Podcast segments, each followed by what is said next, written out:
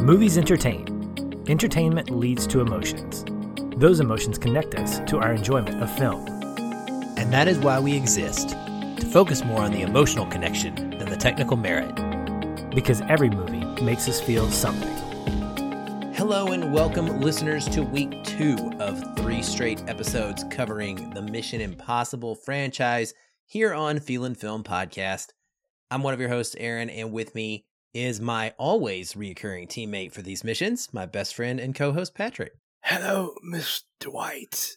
I am lozenge free. I need to catch my voice. I, I don't know who this is. Hey, sorry. That was my best Solomon Lane. I can't. That was your Sean than- Harris. That was Yeah, decent. I, am gonna. I'm not. I got to work on it. I got to work on it. It but wasn't it's good. bad.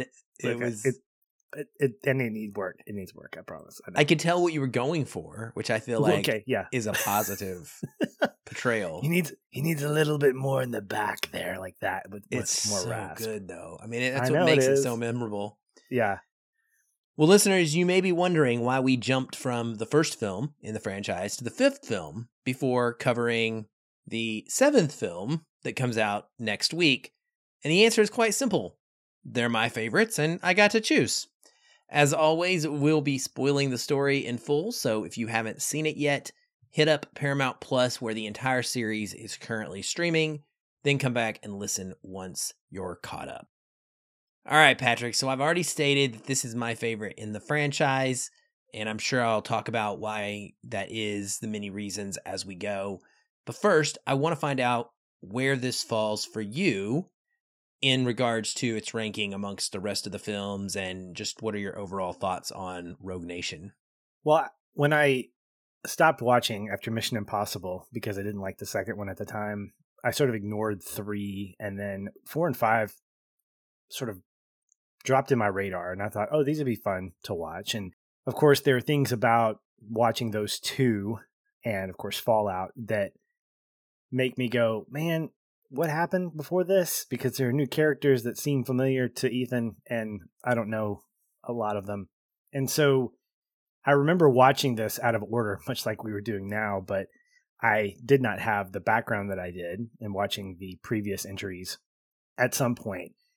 But I do remember the first time enjoying what feels like the more mature version of Mission Impossible and being able to, as we mentioned on our previous episode, seeing Mission Impossible, the original, as sort of a prototype, this became, for me, probably one of the most non formulaic versions of a Mission Impossible story. And so, if the first entry gave us the IMF director essentially turning bad, this turned the entire thing on its head, complete with an opening that left us sort of going, What is going on? It starts out in a way that's very familiar, similar to the first one. Not necessarily the third one, but I believe Ghost Protocol starts in a similar way. You know, mission, choose to accept it. I really, really liked the fact that we get this turn early and that becomes the focal point. So it's almost like a refreshing take on Mission Impossible where Ethan's not being attacked, but IMF is. And it's it's being done from the back end with this syndicate and something that's actually bigger than the IMF. It's beyond a mission. It's not it's beyond an impossible mission. I also like the fact that it opens with a huge, amazing set piece that you're just your jaw drops because you think, oh, this is CG. No, it's not. This is Tom Cruise being Tom Cruise, and that he's just going to hang on to a giant, I think it's a C 17 or something. I don't remember what the plane is, but it's a huge cargo plane. And it just amplifies how big the franchise has gotten at this uh, to this point. So I think for for me, I don't know if I'd call it my favorite. I'd have to go back and watch Ghost Protocol. I absolutely love the heist sequences. I love all the things that are brought together. And I think when I watched this the first time, it really solidified how much I appreciate what Mission Impossible does as an IP, which is leaning into the tech and embracing the team up and allowing for the mystery box to open a little bit more. And so I think if there's anything about this movie that's great, it's the most maturing of the Mission Impossible franchise for me, and that's why I like it as much as I do. Yeah, I would say that's probably in line with why it's my favorite is I feel like it is the most consistently high quality one all the way through where it might not have the best single set piece in the film. It might not even have the best single plot in the film or the best villain in the film, but every single element of this one is above average and I find that even in I mean my great love for the whole franchise, I can point out specific things about each entry that are a little lacking and I never feel my interest or just complete engagement with this one drop one bit all the way through. And I love that it is the start of something. I think we've we've talked about this quite a bit. I like origin stories. I enjoy being able to learn about a world and it's very hard to land the plane, right? You just you have to jump out of it if you're Tom Cruise. Uh, but if it's very hard to tell a great story and then continually up the ante, up the ante, up the ante, and make it both entertaining and keep the level of believability that you want to have because you have to make it more difficult and more difficult, and more difficult. And so when we're dealing with the beginnings of a story, and that's what this is, it's not fully like a reset, but it is the introduction of this new multi film antagonist in the syndicate in Solomon Lane. It's pure because we don't know anything yet and you don't have to live up to anything. It's just all on its own and I enjoy that and I think it's funny to me that both this and Mission Impossible 1 are my favorites of the whole series and they're both basically stealing a NOC list. They I, I think I mentioned that last week, but you know, in the first one they're stealing a list of all the CIA or the the IMF agents. And then in this one it's a fake list of all of this syndicate uh, operatives is what we're told that they're trying to acquire. Obviously, we find out later on it's not. It's bank account information. It's about money. But I like that that's kind of how it's set up. And I also feel like this is, for me, probably the best, most perfect combination of team members for IMF because you have characters that have been there a while. So Benji, Luther, and Brandt have all been there for multiple films by this point. And then Ilsa being like the most perfect uh, entry into this as a new team member, my favorite of the whole franchise for someone that comes in, you know, later on, say after 3 and beyond. She is just a wonderful wonderful person and you know, you get to have so much fun with her because you don't know what she is for most of this film. That makes it interesting and mysterious. So I really love it as well. Just everything about it. You did mention, and right off the bat with your impression, so Solomon Lane, so the syndicate, and Sean Harris is this kind of mysterious big bad who, right off the bat, we understand how dangerous they are because they trick Ethan. The brilliant brilliant scene where he goes into this old record store, I guess it is, and IMF agent takes him over to this player where he's gonna, and which is also, by the way, a callback to the what is it premiere episode? I can't think the my brain is not working. The what's it called? The oh, first oh, the episode? pilot episode. Pilot. That's I was like it's a p word. The pilot episode of the original like 1960s Mission Impossible series, which I watched last week at some point, and it also is a record player uh, in that one. And so I thought that was cool. But then they they trick him, right? And he is gassed and captured. And that is just like such a wow moment. And I think it really introduces you to how dangerous a villain can be and sets them up for the rest of the film where you're not questioning it. You you know that this is a problem. Like Ethan is in dire straits. Ethan has to get rescued by Ilsa. And if this random person was not going undercover in the syndicate, Ethan's probably dead. It's that simple. Yeah. It's it's the first time I think in the series that we question is Ethan going to make it? is IMF going to overcome this?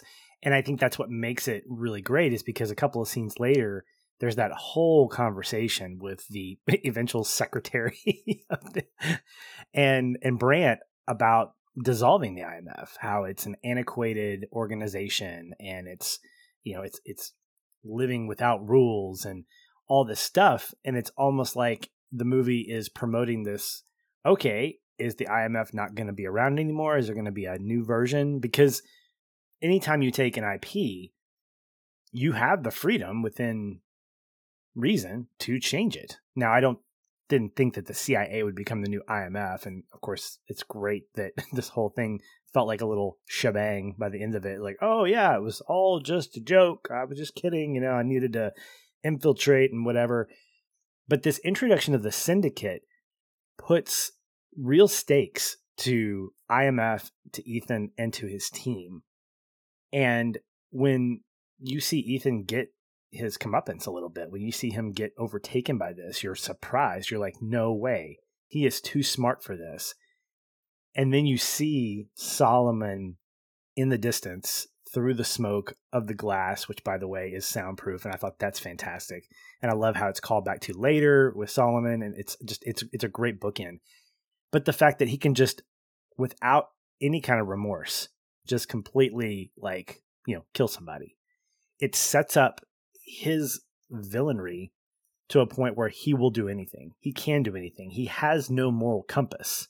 He does have he does have a weakness. Everybody does and it takes a lot to get to that point but i think that because of the intrigue of his character it makes perfect sense that he then comes back in fallout which i'm currently in the process of watching. My wife and i started it because you know she's in love with henry cavill who's not and we didn't finish it and so before i you know before we go see dead reckoning we're going to finish out fallout so i can at least have a little you know, starting a running start to get into the the next entry but I think this is the first time since Mission Impossible 3, and granted it's only been a couple of movies, that we've had a really interesting villain. Like, I, I just, there's, eh, to give him a multi movie arc, I think is a very smart idea because it complicates uh, the IMF. And it's what I think I felt when Daniel Craig's Bond saga became what it became it wasn't just here's the new Bond and we're going to give him three or four movies and then we're going to move on. No, there was a intentionality to give him agency, give him a little origin story, give him a reason to do what he does. So by the time we get to the end of his story, it feels like its own self-contained Bond saga and not necessarily like just another five movies that you're enjoying as James Bond. I think the same thing happens here, and it happens partly because of Ethan and his team. But I think more than anything, it's because Solomon Lane is a continual villain in these movies, and it's a great choice. Yeah, absolutely. It's a it is a wonderful, wonderful threat to have them face off in against. And you know, one of the run running themes of this is people joining the team and flipping and coming around, and, and Ilsa is the latest example of that. But we go down the list of kind of who all gets to do what, and I feel like everybody has something to do in this movie and kind of has their moments. Benji is put in an extremely deadly spot. He ultimately comes back to the team, so the IMF gets shut down Ethan's wanted as a fugitive because he's considered responsible for the assassination. Well, I think he's wanted before that, and then they, and then he goes to try and prevent the assassination in Vienna, and the guy still gets killed by a car bomb. And so on the outside, it looks like he's the one that's doing this because the syndicate's making it that way, and they're able to get Benji and Luther back to assist him. Ethan by brilliantly sending Benji some tickets and getting him to Vienna, and Brandt kind of helps get Luther back in the fold as well. And I just, I really enjoy this because it's not them just helping Ethan because they're part of the IMF. Like they have to make a choice. And this to me starts upping the ante of friendship that beyond teamwork, where they care about Ethan as a person enough to go rogue again themselves after they've worked so hard to get off of the disavowed list essentially and back to being legitimate agents and now here they are throwing it away again because they believe in him and because they trust and they want to save him and they know how important he is and what he whatever he believes they they get behind and I just really enjoy that and I think Brandt works well as an intermediary because he's not on the ground this time, but he has been on the ground. Like he's been in the fight with Ethan during Ghost Protocol, and now you have him being able to relay that to Hunley and fight against him in the bureau- bureaucratic battle. And you need yeah. somebody with that understanding. Yeah, there is a that opening set piece establishes what I think is a, as you mentioned, a really well balanced team not only in their capabilities but also in their personality. And and I, I think Simon Pegg is great in this movie. I think he is probably beyond Ethan. He's the he's the co-star that shines the brightest because of how he gets introduced. I mean, he is the guy in the chair in a sense. Like he is the one who is introduced in the woods and he's trying to open the the doors and he opens the wrong ones and it's such a great sort of uh, amount of levity for this just impact this big scene that's taking place and then later on he plays the he plays the betrayed team member so well to a point where i didn't know until he shows his true colors that he was i thought the way that he was at the CIA was that yeah, Ethan betrayed him. And again, it's because I hadn't seen Ghost Protocol in a while, and particularly the first time I saw this, I was like, well, I don't know who this guy is, but apparently he, you know, Ethan pissed him off or something. But that's not the case. And I think that's so important because you're absolutely right. Between him and Luther and, and even Brandt to an extent, they are forming this sense of seeing beyond the mission and caring about Ethan as a character, as a person because of that history. And again, I think that's where the IP really is finding its strength at this point in the history of it, the history of Mission Impossible beyond just individual movies. Um, the ship, I think, was righted with with three because it introduced us to Ethan actually caring about a woman and having this relationship, and then having that tested, and that starts this arc of how does he define loyalty? And when does he put the mission above his friends? Even if his friends are his teammates. That essentially i think i mentioned this last week that essentially is what happened in a sense with the furious movies where there was this discovery that family was what it was about. So let's lean into that idea. Mission impossible does that without losing the mystique of the mission.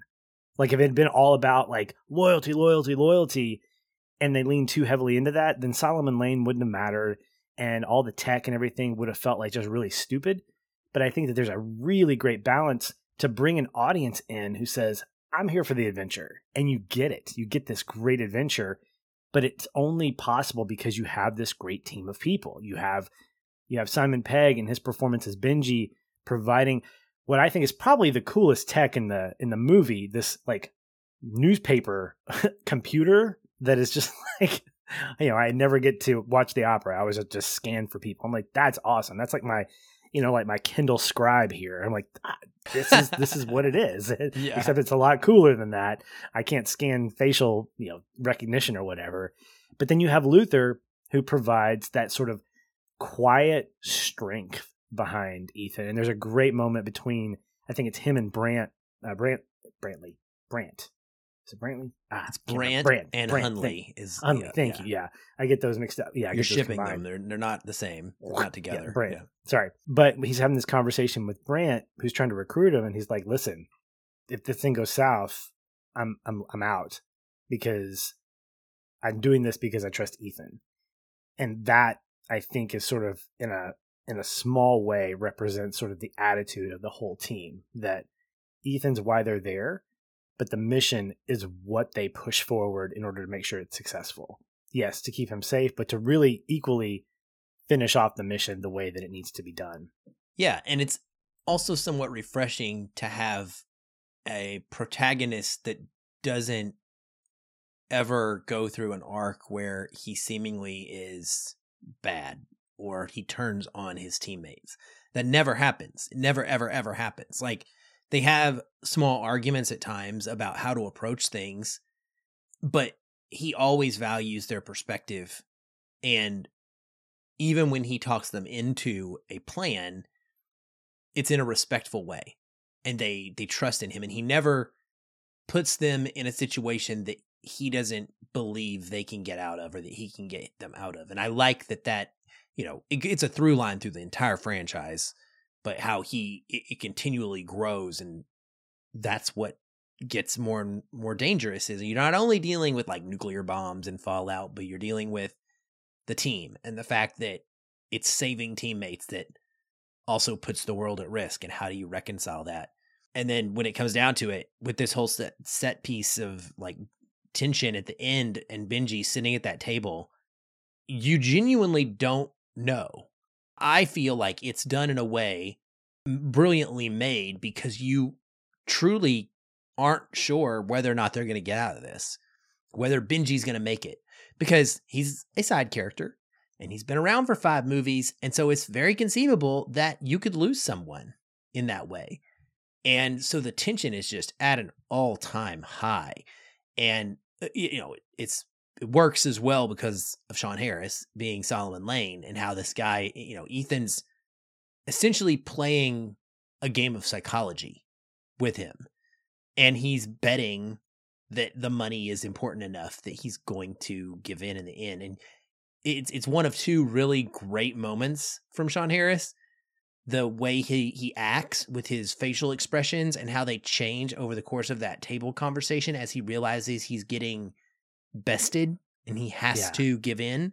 That one and then the moment when he gets captured is just chef's kiss, man. When he gets into the box and he starts shooting the glass at first because he doesn't realize what it is and then he and then he loses it. And he's so calm for most of this movie, and then he's just like, he like freaks out and like bangs into the glass, and he just he realizes he's stuck. Oh man, and and it just pans out, and you have the team all with their little arms crossed, sitting there like all smug, eh, different section, you know, on different panes of the glass around the box. It is just one of my all time favorite moments in the entire series. So what I think is great about Solomon Lane and and how he gets his little just desserts is that there's this great line that Ethan says, I think it's about a third of the way through, when his focus is on getting Solomon. Like he is just dead set.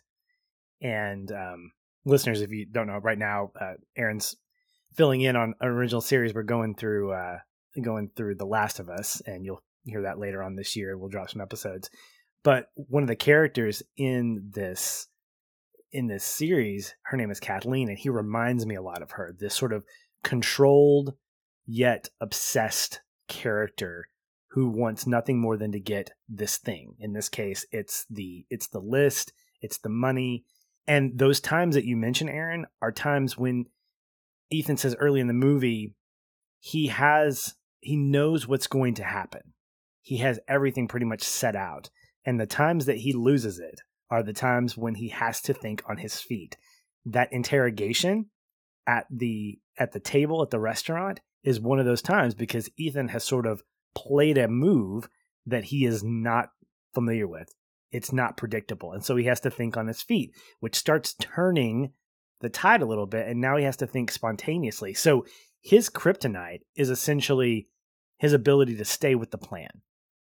But the variable is Ethan Hunt. And that's what makes him a great foil for Ethan and vice versa, because Ethan challenges him to actually think spontaneously.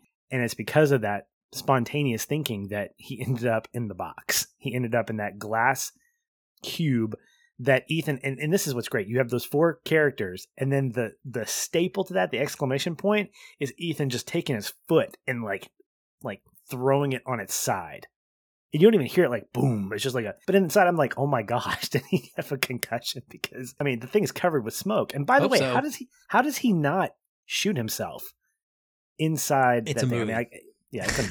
I mean, I don't know. Do do bullets bounce off of resistant glass? Maybe I don't know. I mean, maybe it absorbs it. Yeah, I don't know.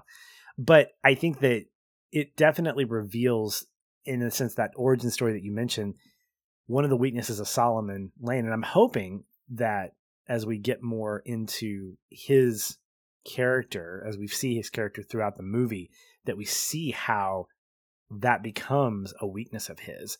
And I love how the movie sort of explores that and how Ethan uses that along with his team to be able to pull him into that spontaneous think on your feet way in order to like pull him off guard.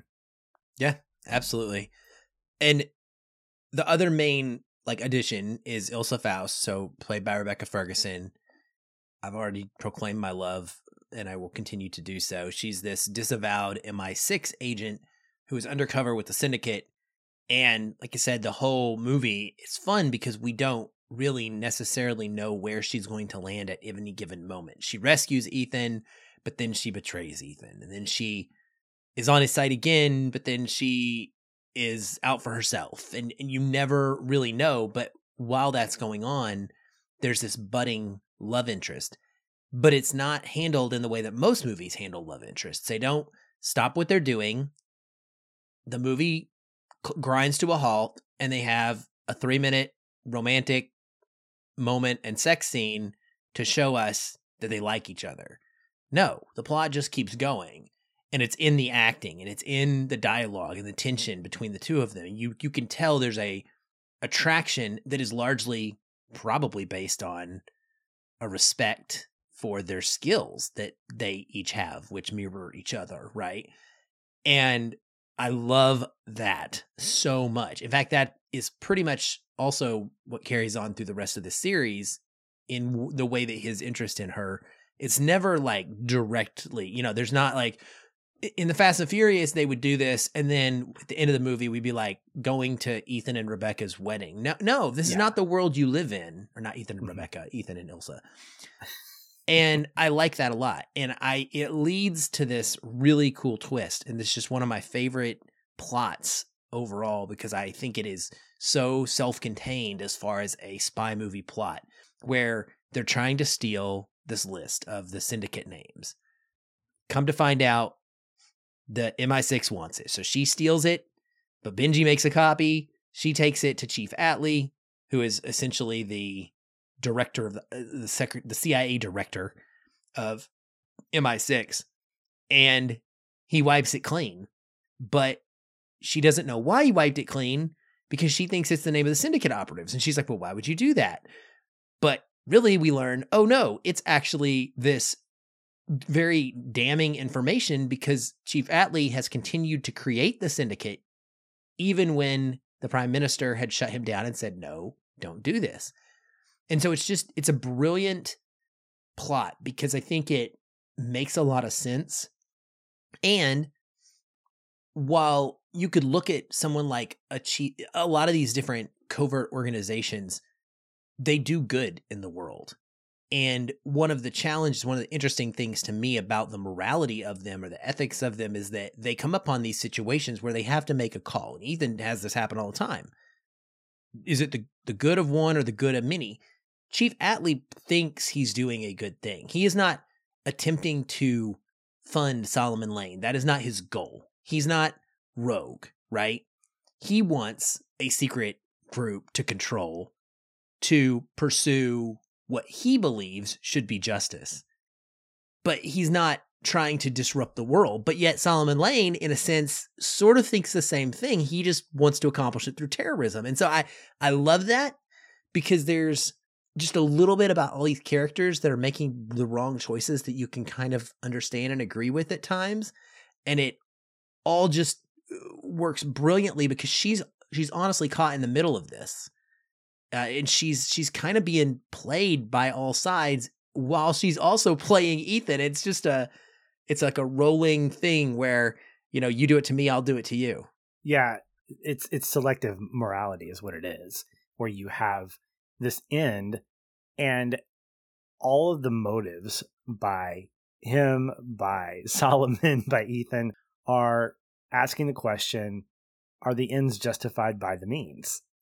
Now, we spend more time with Ethan and his team than we do with anybody else. So we're inclined to be on his side. We want to be the IMF agents. We think the CIA is stupid for shutting down the IMF. We think, you know, you've got Brandt is doing the noble thing by keeping the IMF alive because you know what?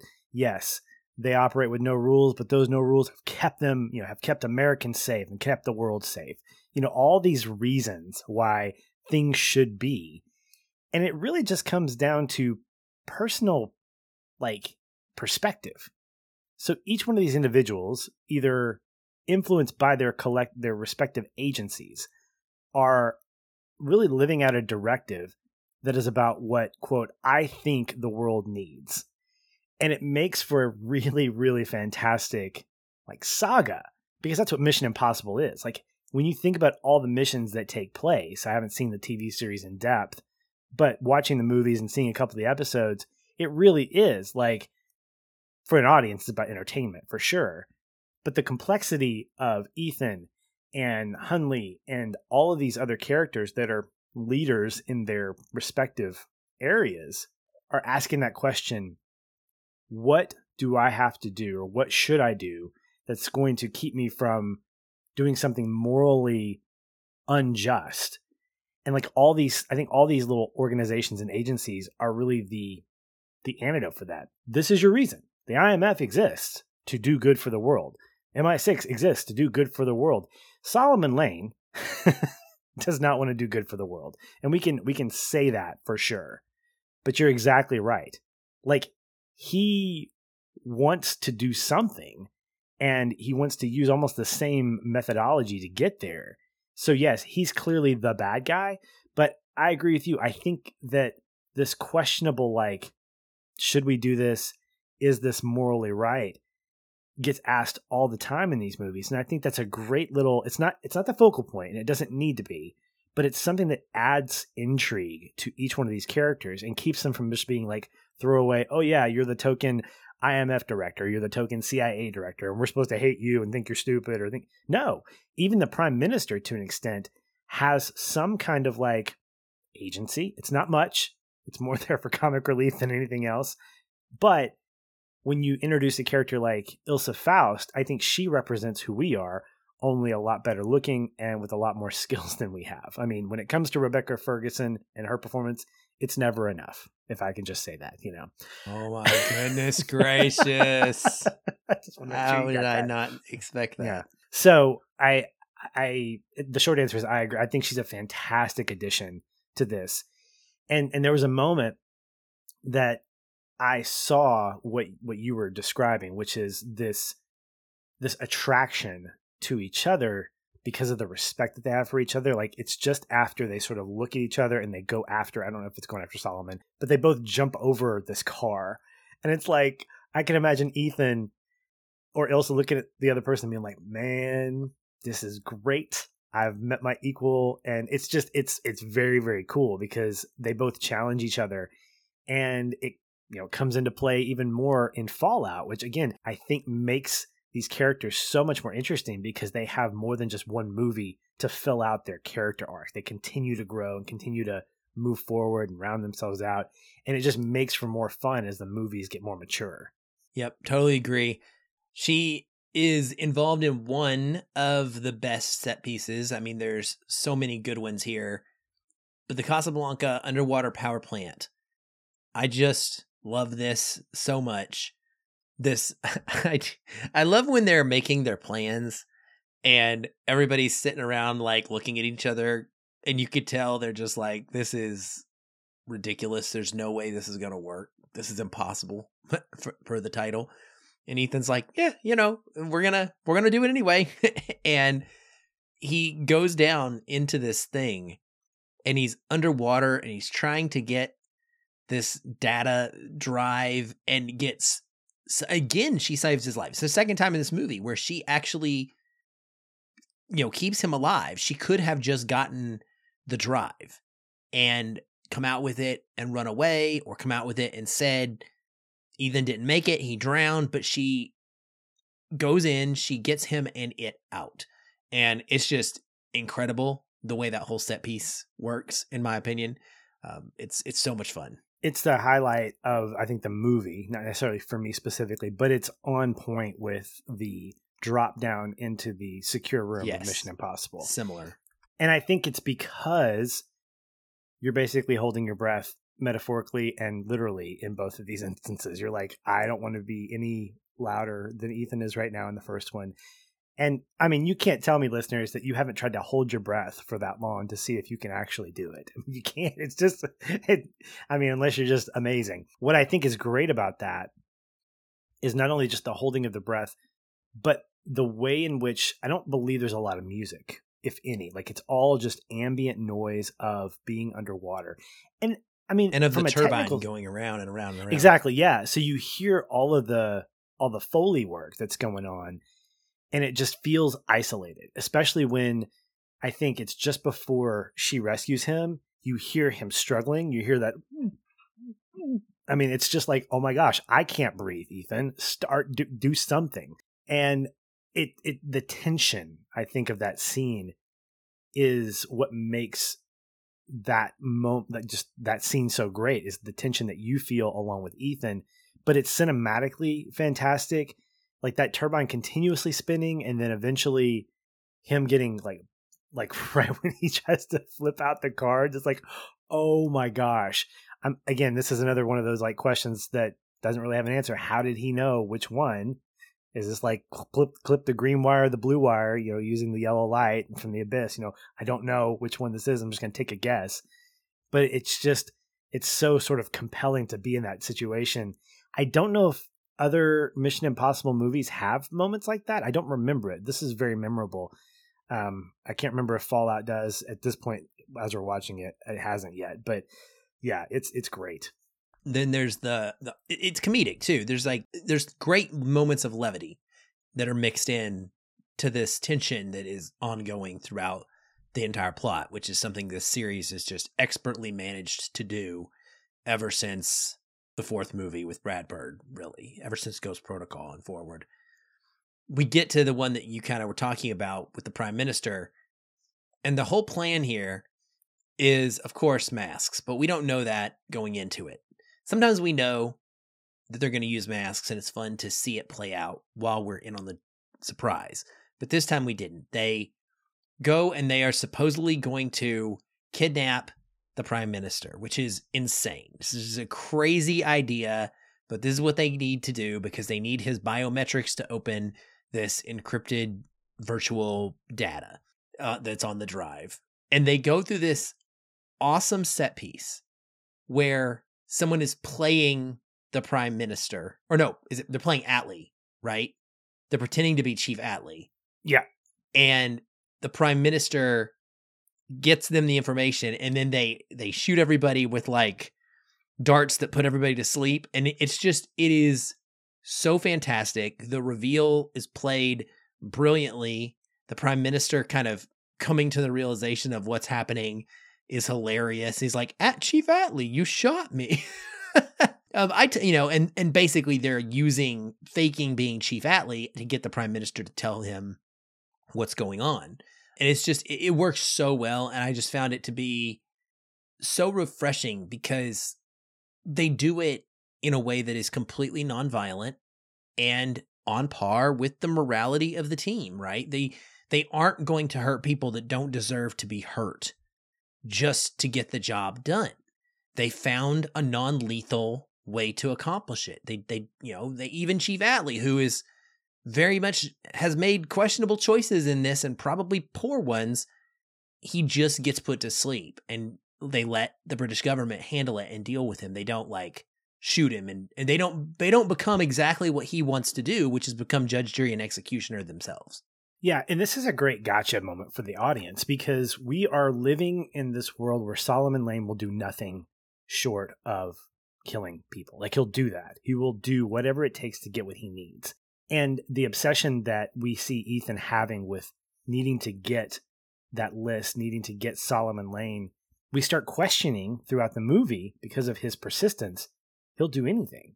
And when there's a hint about the prime minister and having to either execute him or kidnap him or do something pretty nefarious, at that point in the movie, I'm thinking as an audience, man, Ethan's going to he's going to break that moral code. He's going to go. I mean, he's no longer a member of IMF. He is part of this rogue nation that's not the syndicate, but is he just as bad? And so those questions start going through your head. And then we get to that scene and all that stuff plays out, and you're reminded by being duped with the mask and the darts that no, there are limits, good limits to what these individuals can do and they are smarter than us. They are there is more than one solution to be found. So it makes me question as I watch these again when he's having an argument with Luther, when he's having an argument with Brandt. Are they having the argument in front of others to try to confuse people, to try to like show them or throw them off the scent? And it's so good because it's that it's the magic act. It's the it's the misdirection of this whole movie that keeps us guessing not only about what Ethan and his team are capable of doing or what they need to do, but what they're actually going to do. And so by the time we get to it, we are assured that they do have limits. They do have a moral compass and that they can actually extract this information, which by the way, from a tech standpoint, I love the not just dual dual factor authentication, it's like multi-factor, like three different things that they have to do, like the handprint, an eye, and then I think a prompt, uh, Kipling prompt that that makes him say something obnoxious. All that stuff just is so fantastic. It just leans into the tech that as you watch these years later, you're like, okay, that tech is starting to come around. I can start to see that. But at the time, you're like, it's unbelievable, but I don't care because it works for this movie. And it's it's like it's like a smart Inspector Gadget. I never I never liked Inspector Gadget for a number of reasons, but the one thing I did like about the show was the gadgetry, was the ability for all these things to work in favor of solving the mystery. And that's what Mission Impossible really leans into is these big set pieces, but also that tech and the way in which they gather the information. It's not just robbing a bank. It's doing so much more. And so I would love to be on the creative team when they come up with the story and Brad Bird or McQuarrie's like, okay, guys, we got to rob a bank or we got to we you know where's the bank going to be? Okay it's going to be behind niagara falls and it's going to be in this like weird vault that's made of like jello and we have to figure it just i mean imagine being in the room to try to come up with that kind of stuff. Yeah. It would be fantastic and i think that's kind of the creativity that gets more profound as the movies go on. It's just cool and i think it's what makes people want to come back for these movies because of the fact that they're getting to see ethan they're getting to see all the stuff that we just talked about but at the end of the day, they also get to see these great techie gadgets that are used to help open up those mystery boxes and solve those problems. Yeah, well said. It's all that stuff, man, that just makes this one, I think, so perfect for me. Is like I said, it just doesn't dip. It's straight through a rocket ship, entertaining, great characters, so well balanced. And I hope that they're able to eventually come to something that's like this again. That would be my dream. Is there anything I didn't touch on yet that you thought of?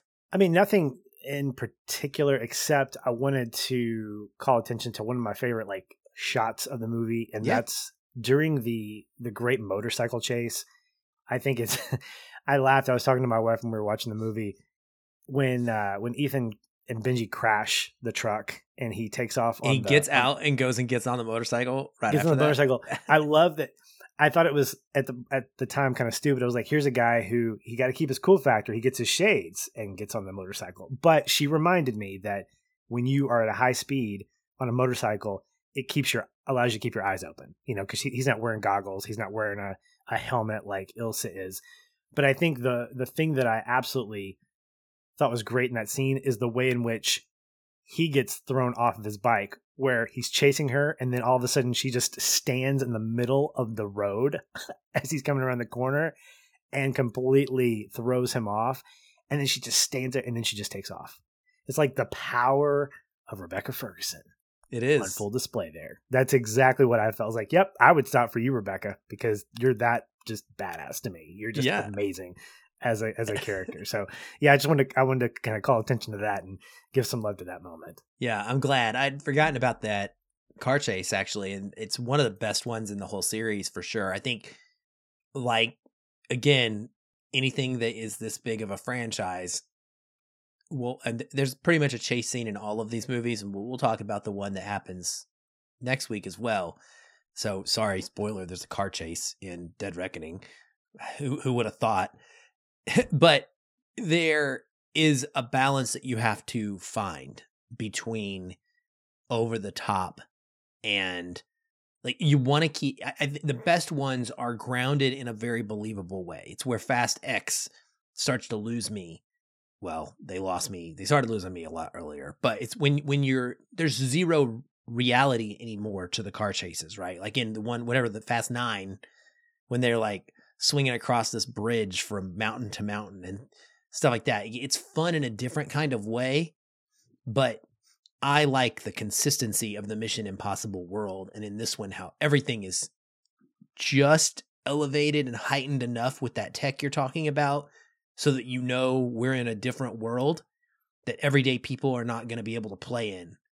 But it still feels extremely mortal and yeah.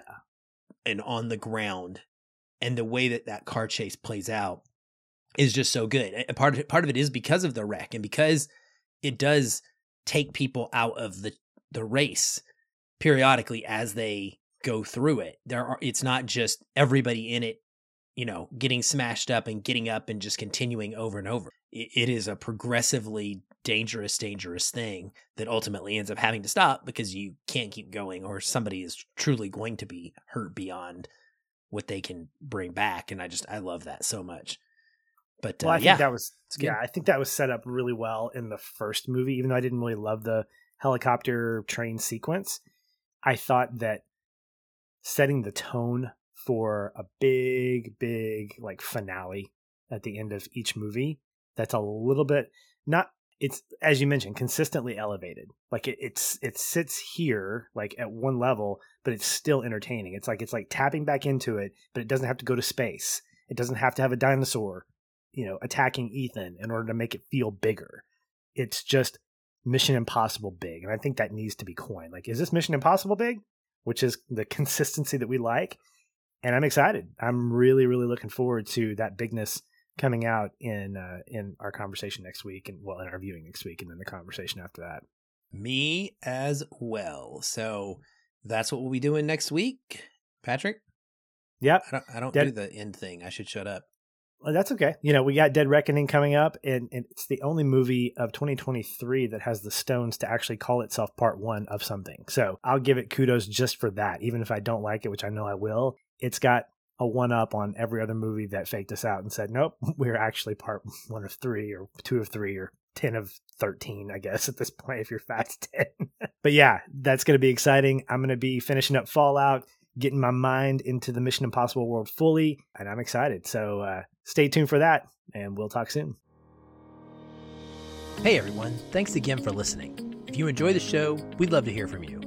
You can leave us a review on iTunes or wherever you're listening. These help increase visibility for the show and grow our community of listeners like you. We also invite you to connect with us further by joining our ever growing Facebook discussion group. A link to that is in the show notes, or you can just search on Facebook and find us that way. If you'd like to continue the conversation with me, you can follow the show on Twitter at Feelin' Film, or connect with me in the Facebook group. I'm very active in both places and would love to chat. And if you want to connect with me, you can find me at Shoeless Patch on both Facebook and Twitter. Be sure to tag me in any comments so that I'll be notified and not miss you. Once again, thank you for listening. We'll be back soon. Until then, stay positive and keep feeling film.